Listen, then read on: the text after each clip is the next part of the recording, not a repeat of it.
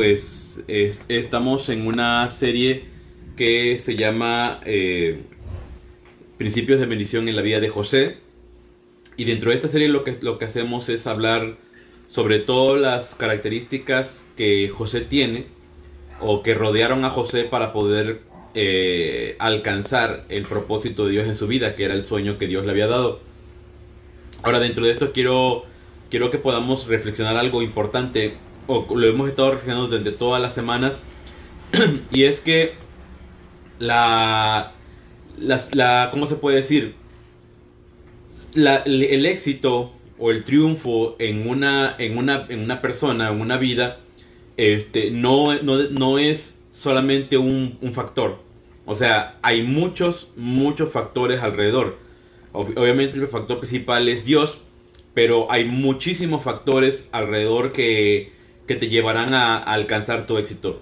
Entonces, si las personas preguntan y dicen, bueno, ¿cómo lo hiciste tú para poder llegar a ser todo lo que eres ahora? O sea, ¿cómo lo hiciste, no? Cuando le preguntan a alguien famoso. Y esa persona pues puede dar una razón, pero la realidad es que hay muchas razones. O sea, no es, no es solamente un ingrediente, no solamente un factor, sino hay muchos, muchos factores alrededor, eh, factores claves e importantes, para algunos de una forma, para algunos otros de otra forma. Por ejemplo, en algunos casos alguien puede decir que su factor fue su familia, ¿no?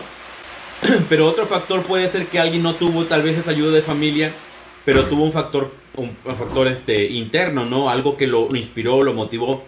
Entonces hay muchos, hay muchas, cada persona tiene tiene un mundo y una característica de cosas. Cada persona tiene este algo, algo clave en su vida. Entonces de eso, de eso estamos hablando. Eh, la condición de cada uno de los que están ahorita, por ejemplo, escuchando, cada vida que está escuchando en este momento tiene, tiene un factor. O sea, creo que cada uno de ustedes podría decir qué, qué es lo que los hizo hacer, o qué es lo que los hizo alcanzar o lograr algunas cuestiones. ¿Por qué? Porque tienen factores.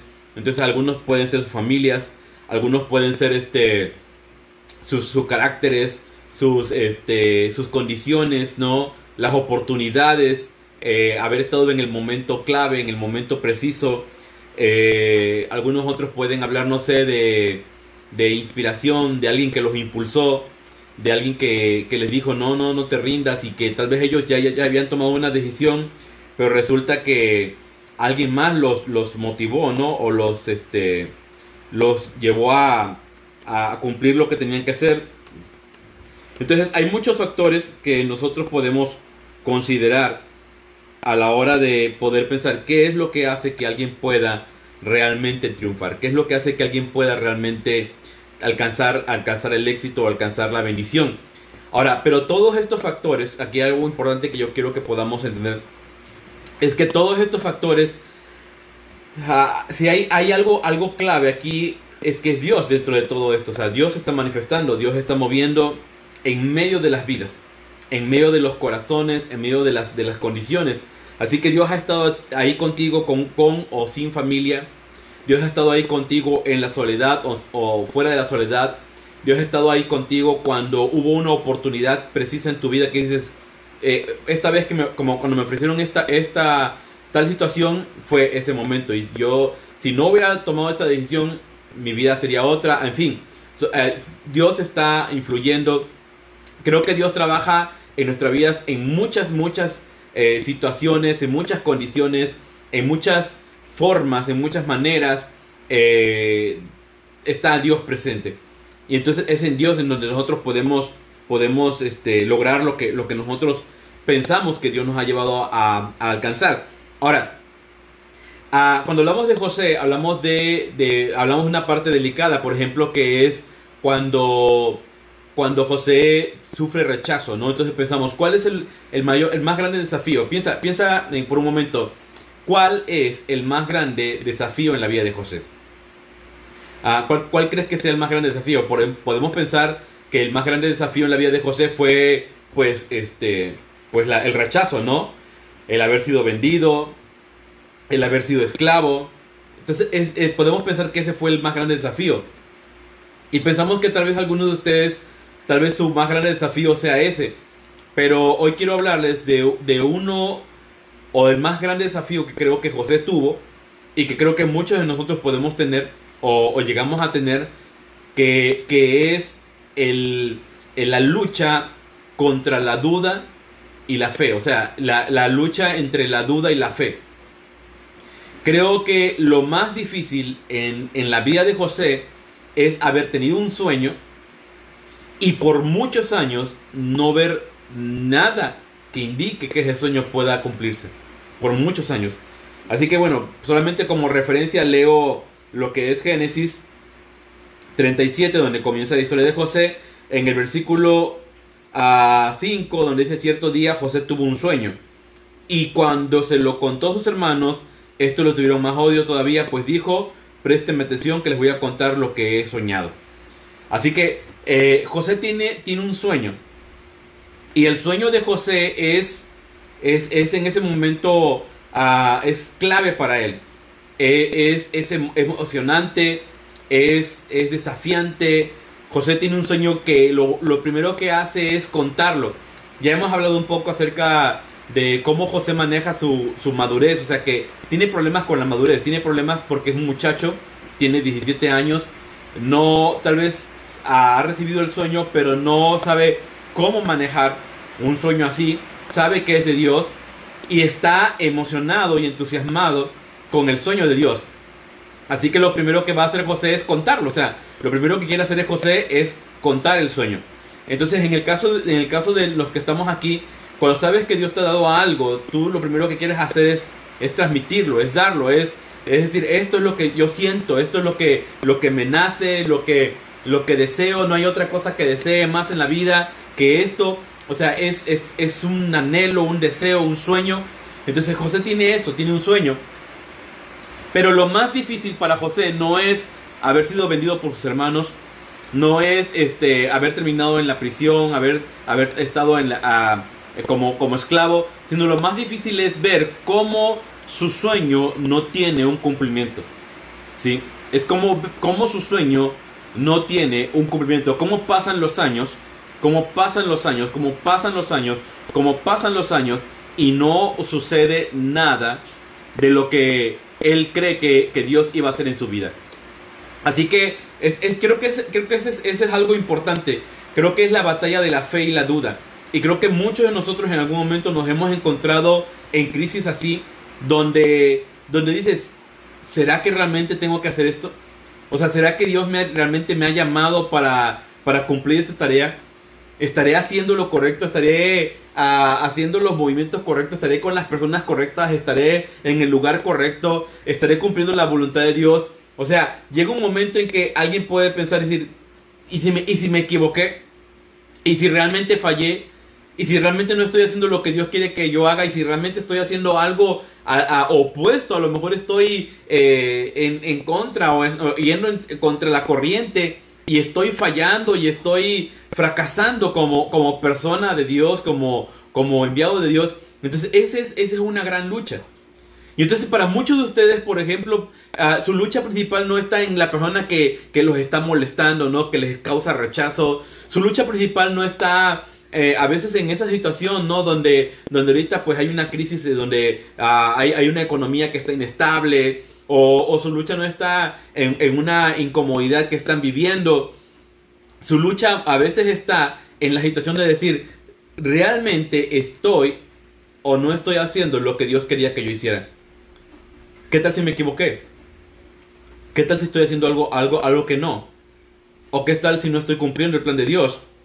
Entonces a veces hay, una crisis allí porque sientes que a veces no, produces nada, o no logras nada, o no creces en nada, o no desarrollas nada, y sientes que, llegas a un estancamiento en tu vida.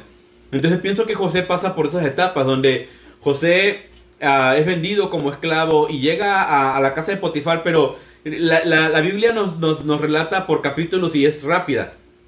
¿No? Del capítulo 37 pasan luego al 38, sí, comienzan los capítulos y, la historia de José se va narrando rápida, pero estamos hablando de 20 años, de 20 años entre el sueño y el tiempo en el que José ve cumplido su sueño, 20 años, ¿sí? O sea, no estamos hablando de que ahorita, por ejemplo, alguien tiene un sueño en este momento y ya para el 21 ya ese es el tiempo de mi sueño, ¿no? O, que diga, no, para allá, para el 22, ese es el tiempo de mi sueño. No, para el año 2023, ese es el tiempo de mi sueño. Y lo peor es que cuando pasa el 20, como por ejemplo este año, ¿no?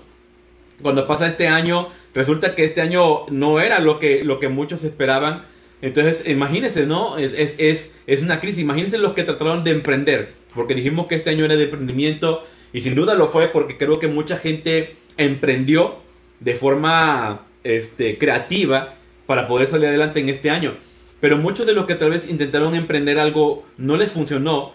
Entonces, ¿qué pasa? De repente dicen, no, pues el 2020 ya es mi año. Y resulta que vino esta crisis que afectó y alteró muchas cosas y no fue tu año. Entonces en el 21 esperemos que ya no la crisis ya no se ya no continúe con, con, el problema que estamos viviendo, pero qué tal si en el 21 tampoco es tu año y en el 22 y en el 23 y en el 24 y supongamos que apenas tu sueño acaba de comenzar. Entonces imagínate cuánto tiempo más, cuánto tiempo más, 2030 y aún estás luchando por un sueño que no se cumple.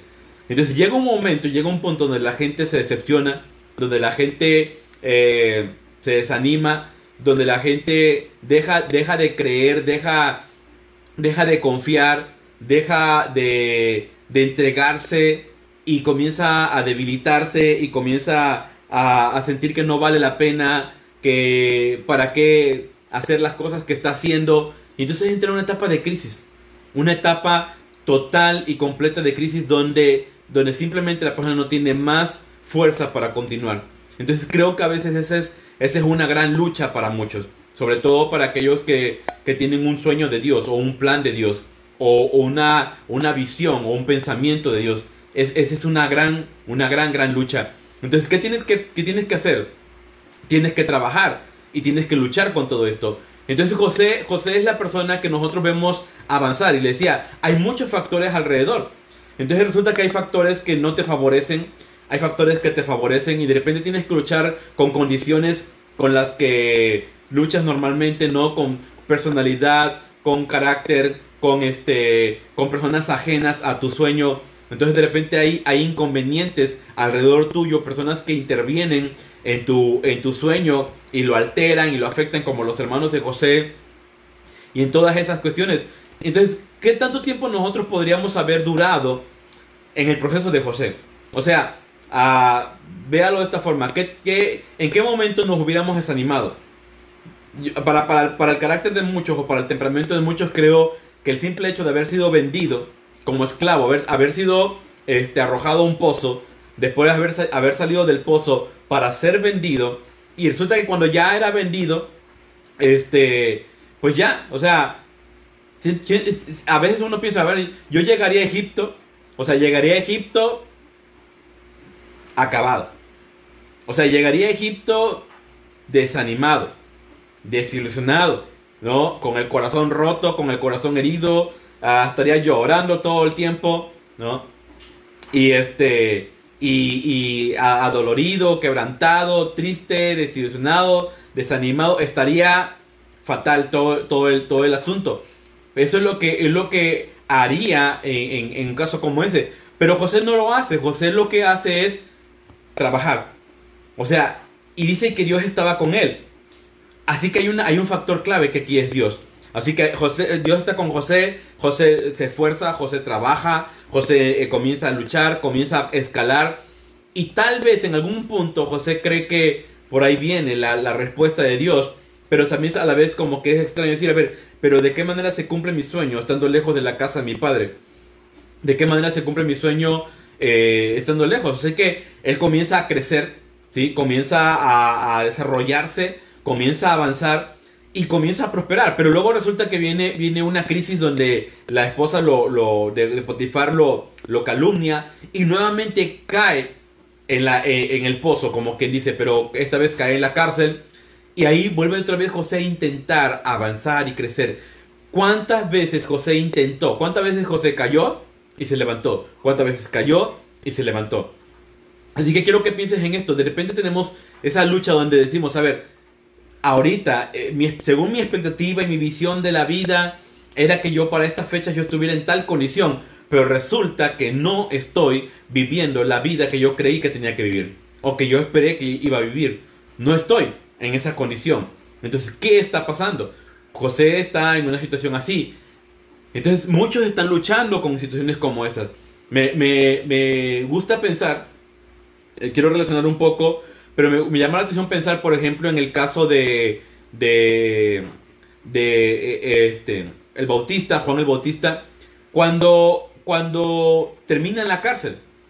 O sea, también es otro caso parecido. Juan el Bautista sale primero a predicar, anda predicando el Evangelio, a ver, arrepiéntanse, este, viene uno tras de mí que yo no soy digno de desatar la correa de su calzado y Juan el Bautista está este, en su apogeo, está en su momento, multitudes salen a verlo, muchísima gente está detrás de él y, él bautiza gente. Y cuando finalmente llega Jesús, el bautista dice en, esa ocasión, dice, ah, ah, es que el Cordero de Dios, o sea, lo reconoce delante de la multitud. Y presenta a Jesús como, como el Mesías, como el que, el que, del que él había estado hablando. Y así que todo el mundo dirige su visión hacia Jesús y poco a poco el bautista, él mismo dice, es necesario que él crezca para que yo mengüe. Y bautista comienza a menguar, entonces de repente los reflectores comienzan a, cambiar de dirección, ya están ahora sobre Jesús y dejan de estar sobre el bautista. Entonces creo que el bautista también tiene una especie de depresión, de crisis, cuando finalmente también Herodes lo, lo arresta, lo meten a prisión, y cuando está en prisión, él tiene una crisis, porque él dice, o sea, ¿qué hago aquí? Se supone que él, él venía a salvarnos, venía a rescatarnos, venía a hacer, hacer todo por nosotros. Y entonces él toma a unos discípulos y le dice, a ver, quiero que vayan con Jesús. Quiero que vayan con él y le pregunten, ¿eres tú el que esperamos, el que había de venir o esperamos realmente a otro? O sea, las palabras de Juan el Bautista cambian.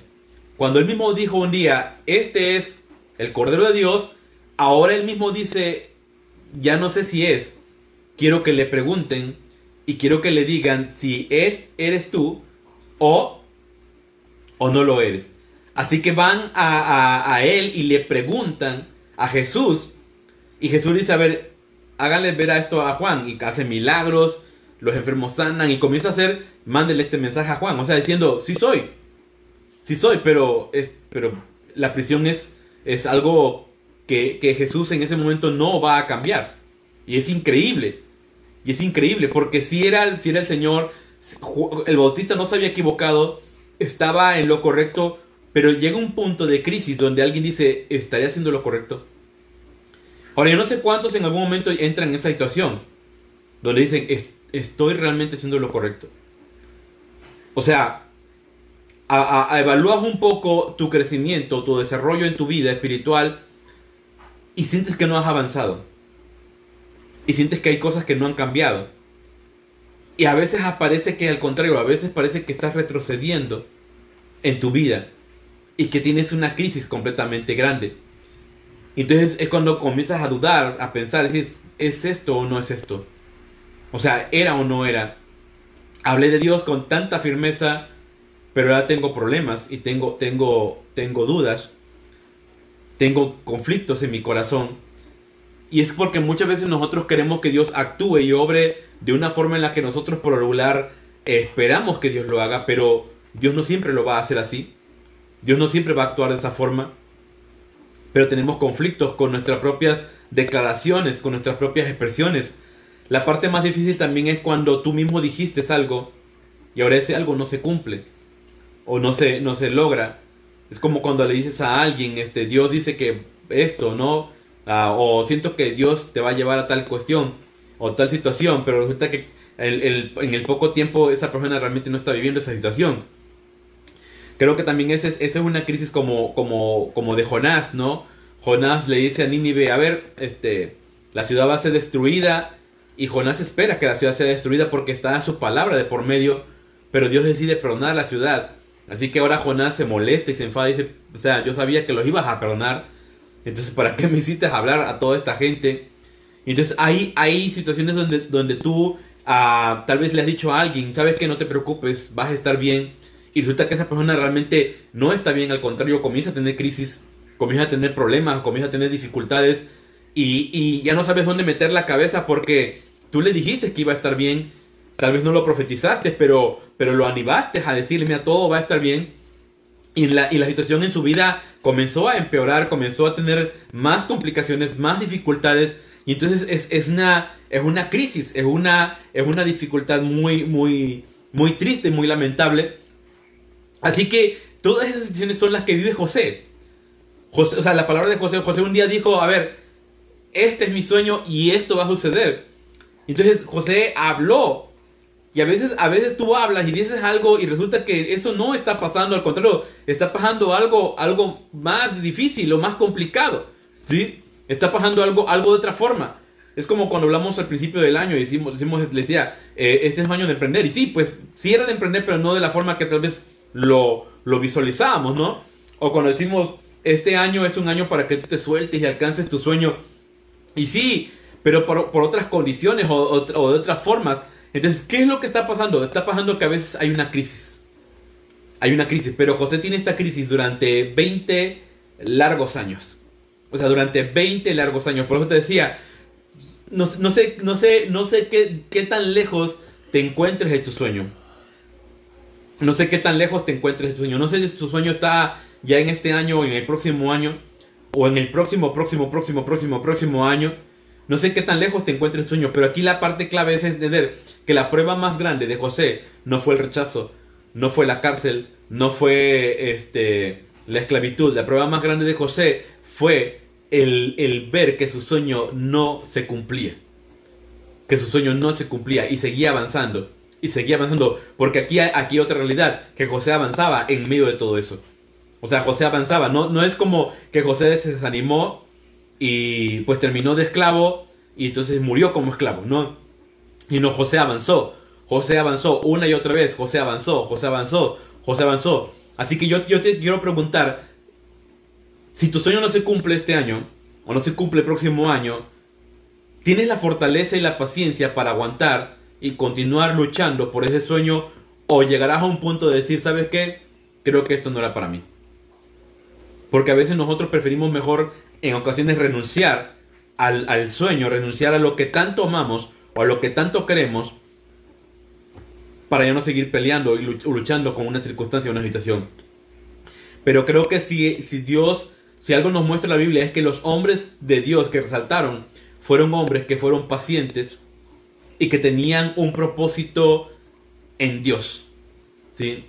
Por ejemplo, Abraham, volvemos a lo mismo, Abraham, años, sin tener un hijo y aún con la promesa, sin verla cumplida, avanzó, avanzó, avanzó, pasó el tiempo hasta que el Señor se cumplió.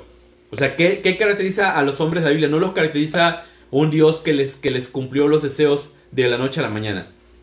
No los caracteriza un Dios que, que les cambió la vida de un día para otro sino los caracteriza una situación donde ellos tuvieron que avanzar durante mucho, mucho, mucho tiempo hasta que el sueño o hasta que el propósito de Dios se cumplía en ellos. Es el caso de Abraham, es el caso de José, es el caso de David. David, David no fue rey después de, de haber sido ungido por el profeta cuando el profeta lo ungió. David no fue rey luego, luego. David tuvo que uh, trabajar con Saúl, tuvo que matar al gigante y no, y cuando mató al gigante no pasó nada todavía. O sea, sí, lo, quisieron, lo quiso la gente, pero de ahí vino la, la, persecución de Saúl. Pasaron años hasta que finalmente David llegó a convertirse en un rey. O sea, ¿qué es, qué es lo que pasa en, todas estas historias? Lo que pasa es lo mismo. Hay situaciones donde dices, a ver, ¿y lo que Dios dijo? ¿Y lo que Dios me habló? O sea, ¿y lo que Dios dijo que iba a hacer en mi vida? ¿Y lo que Dios ha, nos ha mostrado y nos ha enseñado? ¿Y los sueños que hemos tenido donde hemos visto cosas grandes? O el profeta que algún momento llegó y dijo, ¿sabes qué? Dios me dice esto, esto de parte de él, que tú así, así.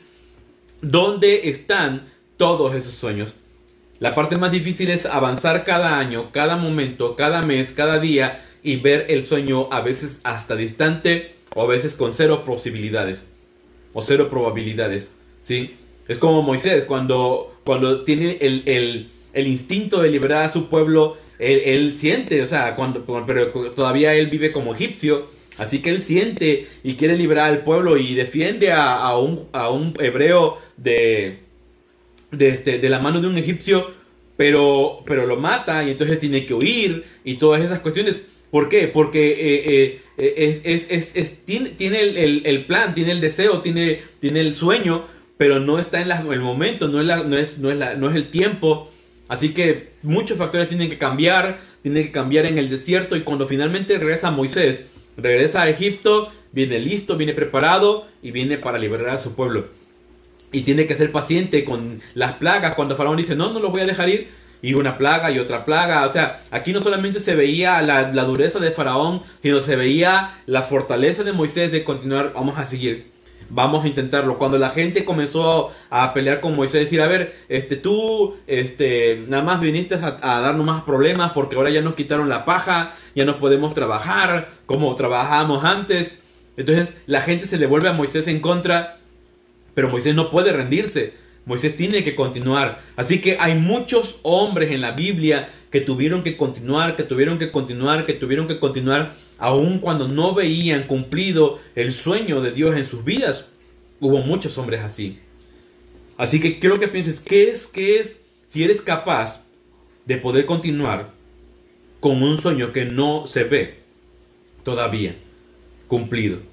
Si eres capaz de poder continuar con un sueño que se ve distante, que se ve a la distancia, que se ve lejos y que incluso a veces hasta se ve como imposible. Entonces, ¿qué es todo esto? Ahora, ¿qué, qué caracteriza a José? Porque aquí trato de pensar, ¿qué hace que José sea, sea entonces tan fuerte? O sea, ¿qué hace que José sea tan, tan fuerte? Tan resistente. ¿Sí? Está lejos de su casa, no tiene, no tiene familia, este, está esclavizado. ¿Qué lo hace ser, ser, ser alguien que se mantiene? Entonces aquí hay una palabra clave que yo quiero usar que se llama entusiasmo. ¿Sí? Entusiasmo. ¿Sí? Ahora, como muchos ya saben, esta, esta expresión de entusiasmo tiene un término este, griego que tiene que ver con la palabra teo, que es Dios, ¿sí? de teología y todo eso. Entonces es cuando hablan, dice cuando está en, teos, ¿no? En, en Dios. Creo que la clave de José es que estaba en Dios. O sea, que tenía un entusiasmo que venía de Dios. En ninguna parte de, la Biblia nosotros encontramos a José ah, renegando. Pero sí hay, algo que te indica que José no comprendía algunas cosas. Y esa parte me llama la atención. Porque cuando José está en la prisión, está esclavo, oh, perdón, está, está en la prisión y el copero va a salir, José le dice, habla conmigo, habla con el faraón, perdón, háblale del faraón de mí, de que estoy en esta prisión y estoy injustamente, dice. O sea, José le dice, habla por mí al faraón y dile que estoy encerrado injustamente. Ahora, si José hubiera tenido la visión de decir, no, Dios está conmigo, Dios está conmigo en todo momento, Dios está conmigo, así, así, este, de que no, todo pasa porque Dios así lo quiere, todo eso pasó hasta después. Pero si José lo hubiera tenido desde el principio, José hubiera dicho, bueno, estoy aquí en la cárcel, este, estoy bien, Dios sabe por qué, estoy en la cárcel, solamente Dios me va a sacar de aquí. Pero José, José no lo ve así, José en ese momento dice, habla con el faraón, dile que estoy aquí de una forma injusta, o sea, estoy aquí injustamente. ¿Qué significa? Que José tiene un impulso de Dios, pero también tiene una lucha como humano tiene una batalla como humano, tiene una, una, una crisis como humano. Así que José tiene que, que lidiar con todo eso. Pero hay algo que es clave y es que José tiene un entusiasmo de Dios en su vida. Un entusiasmo de Dios. Quiero hablarles a todos aquellos que en algún momento se desaniman, a todos aquellos que en algún momento sienten que ya no pueden, que quieren tirar la toalla, que sienten que mejor van a tomar otras decisiones. Quiero decirles una cosa, necesitas tener la fuerza y el entusiasmo de Dios. Porque por ti mismo no vas a poder, por ti mismo no vas a aguantar, por ti mismo no vas a, superar las, las complicaciones o las crisis o las dificultades o los problemas que vendrán, porque tú no puedes solo. Y necesitas tener la fuerza de Dios, el entusiasmo de Dios para continuar, para seguir adelante, para avanzar, para, para enfrentar, para poder salir y triunfar y tener la victoria necesitas tener entusiasmo. Y ese entusiasmo no es fácil, porque solamente viene de Dios, una fortaleza de Dios que, Dios nos da. La puedes encontrar en la oración, pero a veces decimos, pero ¿cómo la recibes en la oración cuando no tienes ni ganas de orar? O sea, ¿cómo te entusiasmas en oración si no tienes ánimo para orar? ¿Cómo te entusiasmas este, leyendo la Biblia si no tienes ánimo de abrir la Biblia? Necesitas un entusiasmo sobrenatural que venga sobre tu vida o que te aferres y que te comprometas y te entregues a Dios. Ahora, para esto hay, una, este, hay unos puntos que me gustaría tocar sobre, sobre el entusiasmo que Max, Maxwell me, ah, menciona. Y una, una de las cosas que él dice es que tienes que ser responsable por tu entusiasmo. Tienes que ser responsable, ¿sí? O sea, tienes que ser responsable de, de, de ti mismo, de echarte ganas a ti mismo, de fortalecerte a ti mismo.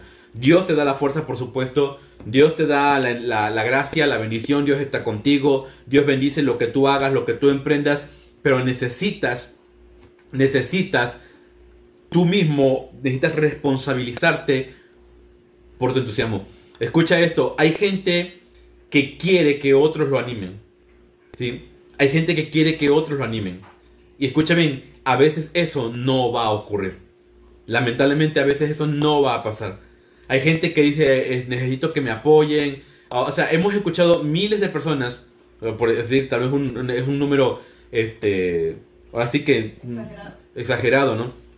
Pero hemos escuchado muchísima gente que, que en algún momento, este, pues dice, es que, es que, es que, pues no me apoyan, pastor, ¿no? No me apoyan, yo estoy aquí solo y a veces ya no, ya no puedo y este, estoy batallando y es verdad, o sea, porque hay momentos donde tienes gente, pero en ese momento tal vez, tal vez sientes que no hay nadie contigo.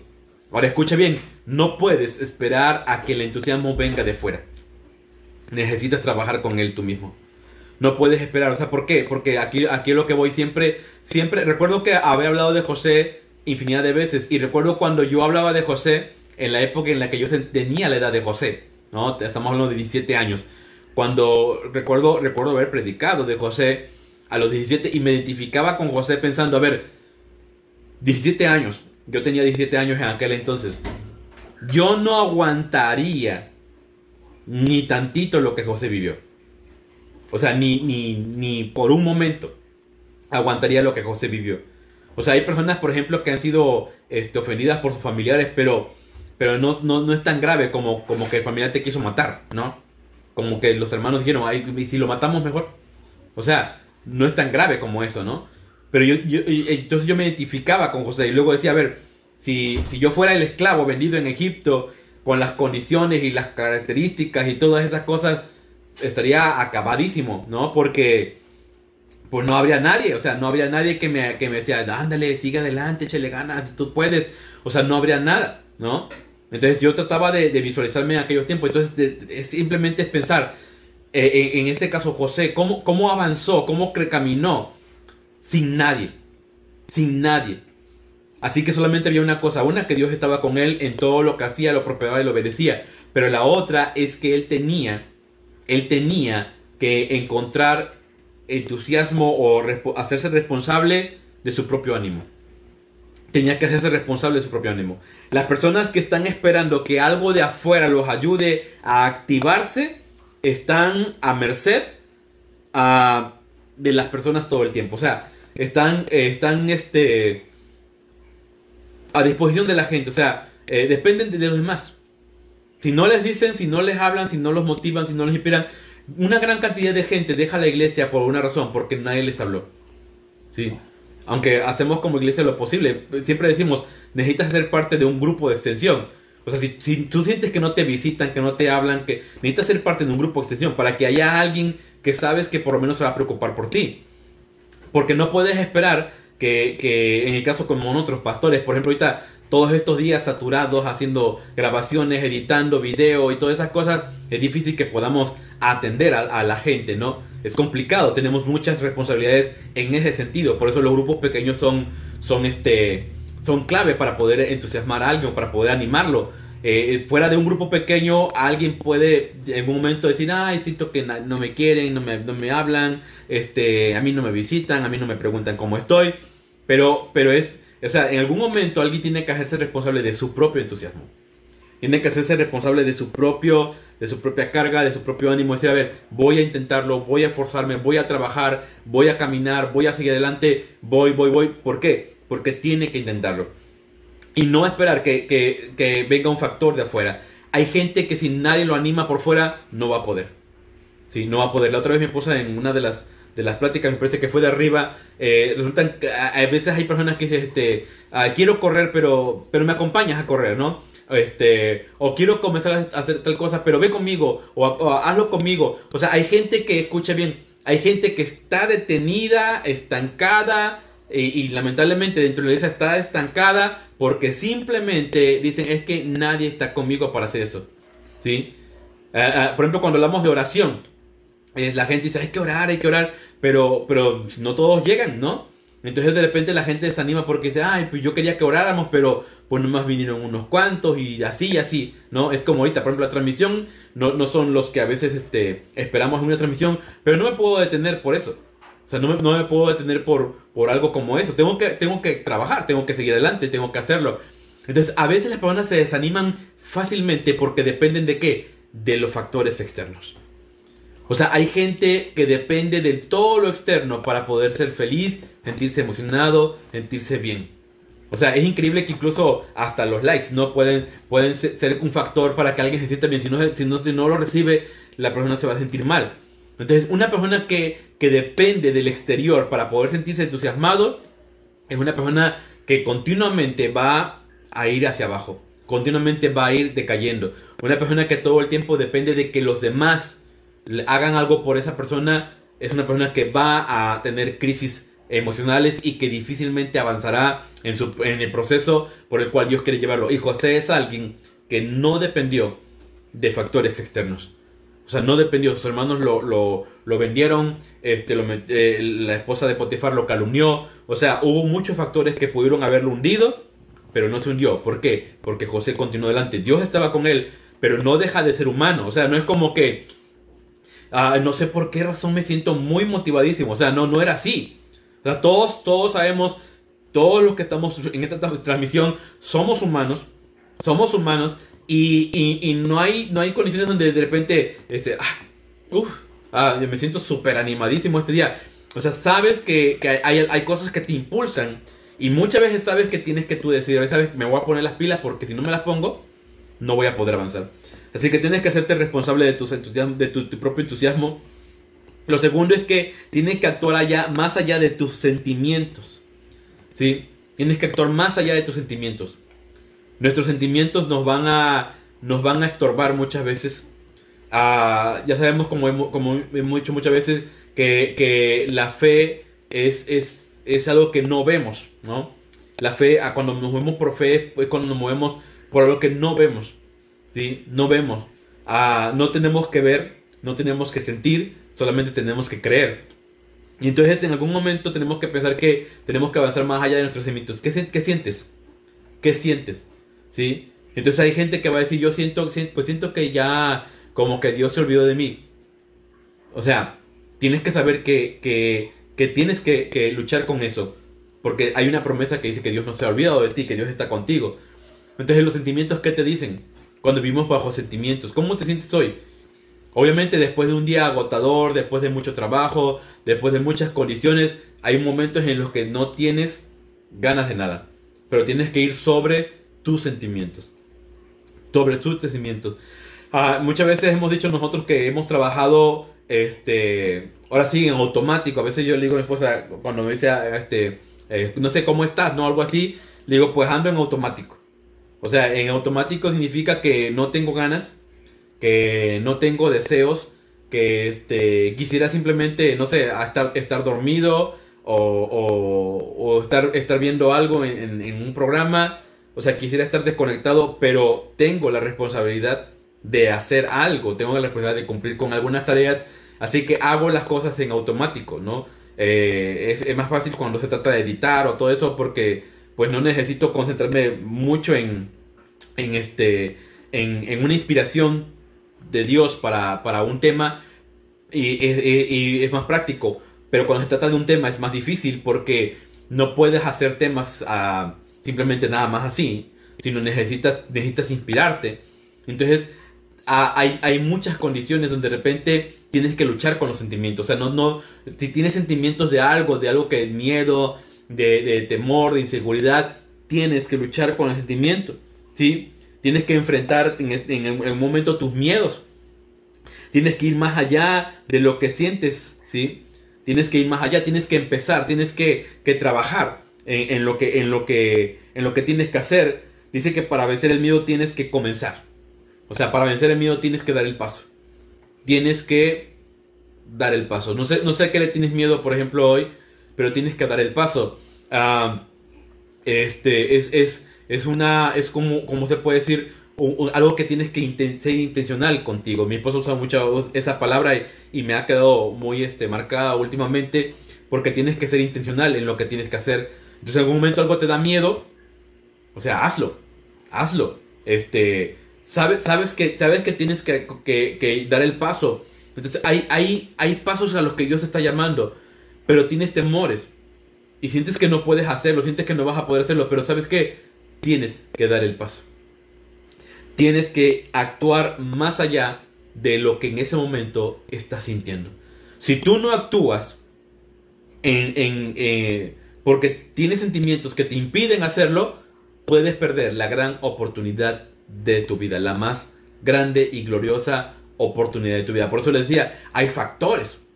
O sea, hay muchos factores no solamente se trata de una cosa, se trata de, momentos, hay oportunidades, hay, hay momentos claves. Imagínense a José en las oportunidades que tuvo en algún momento cuando pudo escalar con Potifar o cuando pudo escalar con el, con el copero, con, el, con el, el de la cárcel o con el faraón. O sea, hubo momentos en los que tienes que avanzar. No puedes vivir con el fracaso de que, ah, pues mis hermanos me vendieron, soy un fracasado, nadie me quiere. O sea, no puedes vivir con eso, tienes que avanzar. Entonces tienes que trabajar en tu, en, en, ti mismo, en tu propio entusiasmo. Ah, tienes, tienes que creer en lo que haces. Esta parte me gusta, eso lo dice Maxwell. Este, ¿Cómo pueden generar entusiasmo las personas que no se sienten entusiasmadas? O sea, ¿cómo pueden generar entusiasmo las personas que no se sienten entusiasmadas? Una de las mejores formas es pensar en todos los aspectos positivos de tu trabajo. En todo lo que has hecho. Creer en lo que hace y enfocarse en, esas creencias positivas lo ayudarán a actuar y pensar positivamente sobre lo que está haciendo. ¿Sí? Creer en lo que está haciendo. Aquí entran muchos, muchos factores porque cuando trabajamos dentro de, nuestra vida, hay ocasiones en las que dices, a ver, creo que me equivoqué. Creo que fallé. Pero tienes que hacer de repente memoria, decir, a ver, a ver, a ver, voy a hacer memoria, voy a pensar, voy a pensar, pero, a ver, no, pero también hubo esto bueno, ¿sí? Y a veces la gente, la gente le cuesta trabajo pensar en lo bueno, ¿sí?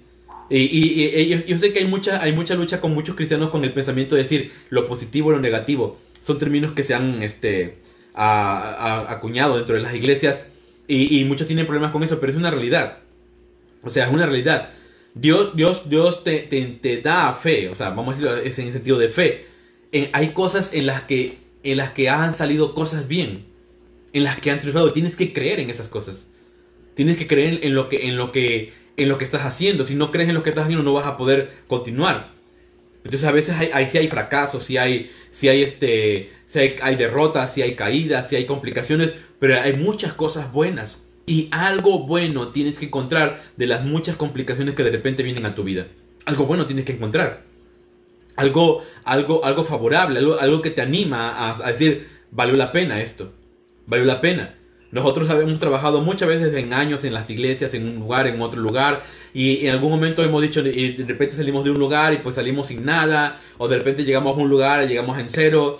Y así estamos diciendo muchas veces a la gente cómo de repente estamos en una situación, cómo de repente estamos en otra situación, cómo de repente salimos de una situación para luego estar en otra. A veces estamos un poco arriba, a veces estamos un poco abajo. Y todas esas condiciones. Pero en todas esas, esas situaciones, en algún momento, ¿sabes qué? Sabemos que hay algo que está sucediendo y que, que sabemos que es bueno.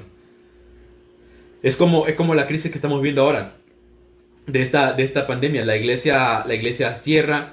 Este, pude haberme resistido, ¿no? Decir, a ver, no, no, no, no. Aquí hay que creer, a ver, este, los que no, los que no quieren venir a la iglesia porque no son incrédulos y no creen en Dios y todas esas cuestiones, ¿no? Y, hablar así y todo, todo lo demás. Pero la, la otra es decir, no, vamos a hacerlo. Vamos a hacerlo. Y creo que tuvo un efecto, O sea, si lo ves de esa forma, creo que muchas iglesias están perdiendo la oportunidad de llegar a muchas personas a través de la transmisión. O sea, creo que mucha gente está perdiendo la oportunidad. O sea, creo que muchas, muchas, muchas, muchas iglesias ah, debieron haberlo hecho para tener un impacto, para tener otro alcance, para que su, su esfera de alcance creciera. O sea, tal vez tienes un círculo de alcance que es tu comunidad, donde la, la, la, ciudad se congrega y se reúne. Pero, pero cuando, cuando tú sales de ese círculo donde estás metido y si ahora vamos a hacer transmisiones, sales y el, círculo se hace más grande. Entonces hay, hay una visión real de decir, ver, esto es algo positivo, esto es algo bueno, o sea, ah, por no decir lo positivo, es algo bueno que Dios solamente puede hacer, o sea, Dios solamente puede hacer cosas buenas en medio de lo malo. Entonces tienes que creer en lo que estás haciendo, tienes que creer, no tienes que desanimarte porque si te desanimas y tú mismo no ves nada bueno en lo que estás haciendo, entonces no vas a tener ganas. O sea, no vas a tener energía. Lo único que te puede entusiasmar es saber que algo bueno estás haciendo. ¿Sí? Así que a veces, a veces el, trabajo que hacemos es desgastante, pero nos emocionamos cuando tenemos que hacerlo. A veces es cansado este, grabar algunas, algunos programas. Por ejemplo, siempre pongo el ejemplo de Pegrillo porque es donde yo más me involucro.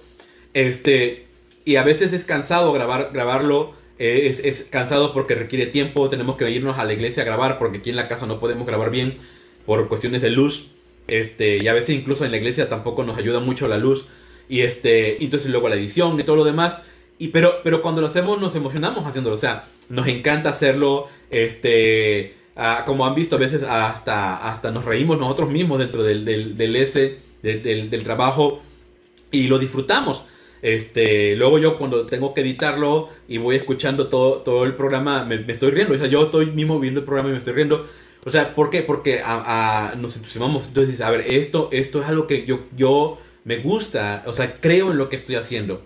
Creo en el impacto que puede tener en algún momento. Porque hasta ahorita es, es un programa que es prácticamente muy local de nuestra iglesia. Pero puede tener un impacto a futuro. Este, hay, hay, proyectos que de repente no sabemos qué, qué, impacto van a tener y resulta que se vuelven, vuelven muy buenos, aunque no, no teníamos muchas expectativas tal vez de ese proyecto. No sé si saben la, canción del de, dinosaurio de Dino a lo malo. Es una de las más populares en nuestra, en nuestra página de Facebook, incluso en YouTube ya, ya la encontraron, alguien la habrá encontrado y, este, y es, es, muy visitada. Entonces son, proyectos que de repente los haces con, el corazón, por supuesto, pero que no sabes que en algún momento van a tener más impacto, ¿no? Entonces aquí entra el trabajo que vale la pena de muchos de los que están trabajando dentro de la iglesia. Así que bueno, este, creen lo que haces y pasa el tiempo con personas que te entusiasmen. O sea, pasa el tiempo con personas que te entusiasmen. Creo que aquí vamos a cerrar ya. Una, una clave es, es depende de quién te rodeas. O sea, hay personas que son altamente pesimistas. ¿Sí? Aunque luego voy a decir, hay gente que tiene problemas con la palabra optimismo y pesimismo. Pero hay personas que son altamente pesimistas. O sea, hay personas que para todo van a, van a, van a usar negativas. Para todo. O sea, para todo. ¿No? Para todo. Hasta, hasta para algo que tú les cuentas con emoción. Es, es negativo. O sea, es negativo, negativo, negativo, negativo. Este, no, no, no, no, no. Y para qué, para qué, para qué. Este, todo eso, o sea, es, es, es crisis. Entonces tienes que rodearte de personas que te, que te animen y que, y que tengan, tengan el deseo de lograrlo ahora. Pero esto no es, no es fácil porque para que eso ocurra tiene que haber gente que sueñe como tú sueñas. Porque aunque, aunque haya personas que sueñan, que tienen sueños, ambos, ambas personas o, varias personas pueden tener sueños, uh, el sueño de uno tal vez no es el mismo sueño del otro. O, o, lo que uno desea no es lo mismo del otro. Y entonces, no necesariamente es una persona pesimista, pero sí es una persona que tal vez tu sueño no es tan relevante para ella. Entonces es optimista, pero para su propio sueño. Entonces, ¿qué necesitas encontrar? Necesitas encontrar personas que tengan sueños como tú, que se rodeen de, pensamientos y deseos como tú, que, les guste lo que, tú, lo que a ti te gusta hacer, eh, que, amen esas cosas, que, se motiven con esas cosas, a gente que, disfrute hacer esas cosas, necesitas encontrar gente así. Porque si tú le hablas de tus sueños y platicas con alguien emocionado de algo, la persona te va a decir, ah, este, sí, pues sí, está bien, ¿no? porque no es su sueño, no es parte de su sueño. Entonces necesitas personas que, que se emocionen, que digan, ah, sí, hay que hacer esto y hay que hacer el otro. Y cuando encuentras a alguien así, e, esa persona es clave para ti. Esa persona es clave para poder continuar, para poder avanzar. Es como, es como cuando alguien dice, quiero ir a correr, pero tú acompáñame. Y, y la persona, la otra, no, no le gusta correr. O sea, este, o no, no, no, tiene, no tiene deseo de correr. Entonces va a ir una vez, va a ir dos veces, pero no va a poder continuar. Que necesitas alguien que corra, por supuesto. O alguien que quiera correr. Entonces a veces tienes deseos de algo que quieres hacer, pero no encuentras entusiasmo por ningún lado. Necesitas rodearte de personas que tengan entusiasmo, pero también que tengan sueños similares o parecidos a los tuyos, donde, donde conectes y donde sabes que eso, eso te puede emocionar y te puede impulsar. Así que son, son esos los factores que nosotros podemos encontrar, por los cuales creemos que podemos avanzar en, en, nuestro, caminar. Ah, las luchas son muchas, las luchas son muchas, pero la más grande lucha es cuando lo que tú quieres lograr, lo que tú estás tratando de lograr, no lo puedes lograr. No lo puedes alcanzar. Cuando lo que tú estás tratando de lograr no está pasando. ¿Qué necesitas? Necesitas tener el entusiasmo de Dios en tu vida. Necesitas tener el entusiasmo de Dios en tu vida. No necesitas esperar que alguien fuera de ti uh, te impulse o te inspire, tienes a Dios en tu vida, es suficiente para ti. Necesitas trabajar con eso. Necesitas eh, animarte, necesitas trabajar, necesitas creer en las cosas que estás haciendo. Si, si evalúas y, si lo que estás haciendo no está funcionando, dale un giro, pero cree en lo que estás haciendo, cree en lo que estás avanzando y necesitas rodearte de personas que, que te ayuden, que te inspiren, que te animen y no personas que te roben las ganas porque si te rodeas de personas que te roban las ganas, que te roban las ganas de vivir, de caminar, de ser, de existir, entonces fácilmente te vas a rendir. El, proceso ah, de, del sueño al palacio, vamos a decirlo así, el proceso del sueño al trono de Egipto es largo a veces. Es largo a veces. Y tu más grande prueba es si eres capaz de continuar en ese proceso o simplemente te rindes, te dejas caer y te olvidas de tu vida. Entonces no te rindas, no, no, no te dejes caer, no, eh, no te desanimes, levántate, anímate, eh, toma, retoma tus sueños y sigue avanzando. Eh, no se sabe cuándo lo vas a alcanzar, cuándo lo vas a lograr, pero sin duda vas a llegar. Si, si, si, si, sigues caminando con Dios y sigues fortalecido en Dios. Así que bueno, pues esta es la reflexión de esta noche. Y pues les mando saludos y bendiciones a todos. Eh, gracias por haberse conectado. Eh, los queremos mucho. Dios los bendiga.